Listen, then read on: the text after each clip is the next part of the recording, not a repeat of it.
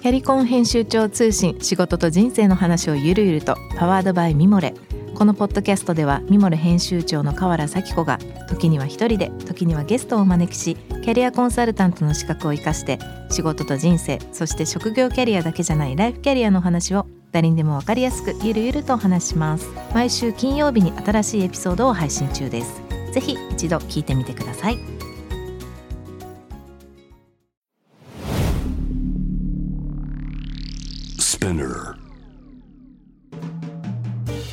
ナビゲーター中道大輔です。Vision to the Future with Forbes Japan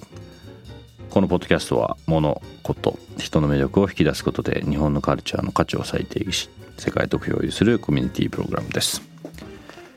ショートコンテンツ Vision to the Future Stories と題しまして毎週水曜日金曜日日曜日に Forbes Japan よりピックアップしたニュースをお届けしております。今週は月曜日のゲストトークエピソードにも参加していただきました。株式会社共同商事小江戸ブルワリー代表取締役社長朝霧重治さんとともにお送りいたします。今日ご紹介するトピックはですね6月の24日にアップされてます。オールズコンサルティンググループ代表取締役 CEO の羽生田圭介さんのコラム。新しい市場創造の鍵。社会を動かすルールメイキングの本質とはという内容なんですがこの内容を朝霧さんと一緒にちょっと話をしていきたいなと思ってます。どうなんですかね。きちんとルールメイキングをしていくっていうことが日本だけじゃなくて世界に対してもいろんな意味で大事なんだということなんですけどもまあその細かな話は是非そのアーティクルを見ていただければと思うんですが今週のそのポッドキャストの朝霧さんとの話でも結構このルールメイキングのそこまでいかなかったですけど結構そこに対するいろんなイメージがつながるような話はあったと思うんですけど朝霧さんどう思われます？ルールメイキングっていうことに関して。そうですね。あのまあ私たちはどっちかっていうとあのテクノロジーとかではないから、うん、システムとしてインフラを作るみたいな感じのこととはまたちょっとは違うとは思うんですけど、うん、でもやっぱりビールに関して言えば今までも本当に典型的だったルールは生中って頼み方だったと思うんですよ。ビールを飲む時はもう生ビールって言って、とりあえず。とりあえず。生。生。で中サイズのジョッキで、うんうん、でどのメーカーのものが出てきても文句は言いません、うん、っていうのが生中って頼み方じゃないですか、うん、それが長らくルールというかまあ標準化された情報だったと思うんですけど、でも今少なくとも日本の都市では、もちろんその頼み方は私も悪くはないと思うし、あのシーンによってはやってますけども、のまあビールを、まあ、ちょっと今日 IPA にしようかなと、うん、でそこにじゃあ今日は伊勢門さんのペールエールにするかとかの、うん、そういうこうシエラのペールエールにするかとかですね、うん、メーカーとスタイル。それからまあ量みたいなものとか、でそれでハーフパイントでとか、みたいな感じで頼み方変わってきてると思うんですよ。まあ、これってやっぱりまあルールとはちょっと違うかもしれないけれど様式が変わってきてるのかなっていうのはありますよね。うんうん、なんかその見見え方を変えていくというか自分の頭の中のマインドセットがこう変わっていくことによって全然同じビールでも違う側面がこれはまあルールというよりかはなんだろうな。なんか新しい価値を作っていくってことに近いのかもしれないですけど、ねはい、中小企業でもルールは作れるっていうのがまあ羽田さんのこのまあ、トピックの最終的な結論なんですけどままさにそう思いますし共同商事はそれを地で言ってますよね。そういう意味じゃ。うん、ある意味では昔からわりかしそうで、うん、の先代の時代に例えば野菜を物流してたんですよね。今もしてますが、うん、トラックが冷蔵車じゃなかったんですよ、えー、この暑いのに、えー、そしたら当たり前ですけど例えばキャベツとかレタスとか葉物の野菜ほうれん草とか積んでたら、うん、こんな暑かったらしなしなになっちゃいますよね、うん、だからそこに冷蔵運賃っていうのはいらないから全部冷蔵車でやりますみたいな、うん、っていうこれもまあ一つのルールになったんじゃないですかね、今夏に野菜を運ぶのに冷蔵車で運んでないっていうようなものとかはないと思います、うん。うん、だから社会のやっぱりステージステージとか、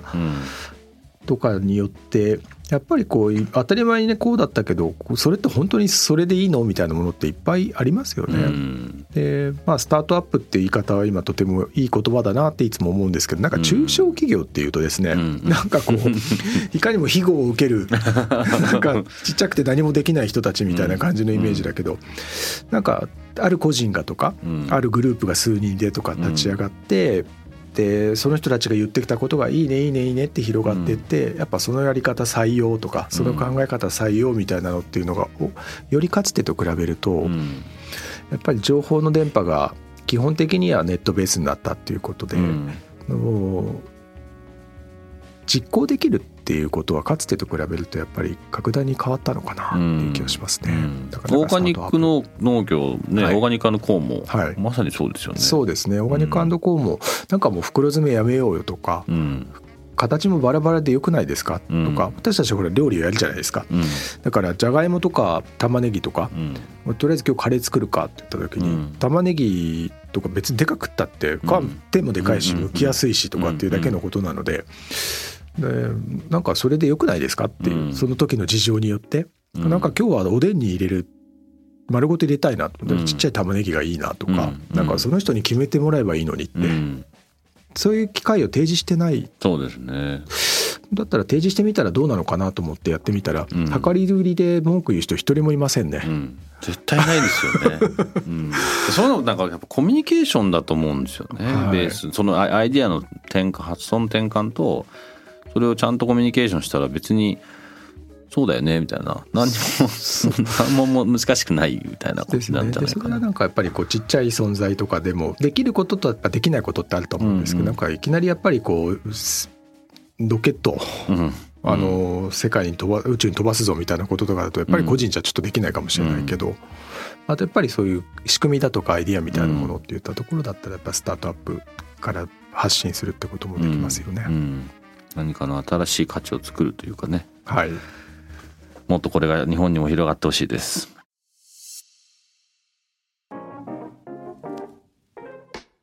今日ご紹介したトピックは概要欄リンク貼っております。そちらからぜひご覧ください。質問感想は番組のツイッターアカウント VTTF アンダーバーコミュニティにてお寄せください。このポッドキャストはスピナーほか Spotify、Apple Podcast、Amazon Music などでもお楽しみいただけます。ぜひお使いのプラットフォームでフォローしてください。そして毎週月曜日には様々なゲストと共にお送りするゲストトークエピソードを配信されております。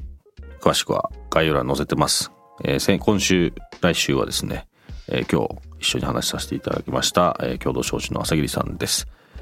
いろんな話してますので、そちらの方もぜひ聞いてください。Vision to the Future Stories ここまでのお相手は中道大輔でした。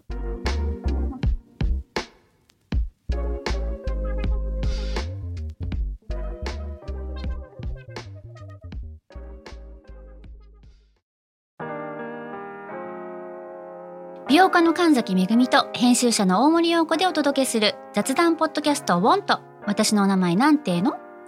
ふと私って誰なんだ？と自分がぐらついてしまうそんなあなたと毎日を楽しくするサバイバル術を一緒に考えていきます。ボントは毎週水曜日朝5時に配信。ぜひお聞きのプラットフォームでフォローしてください。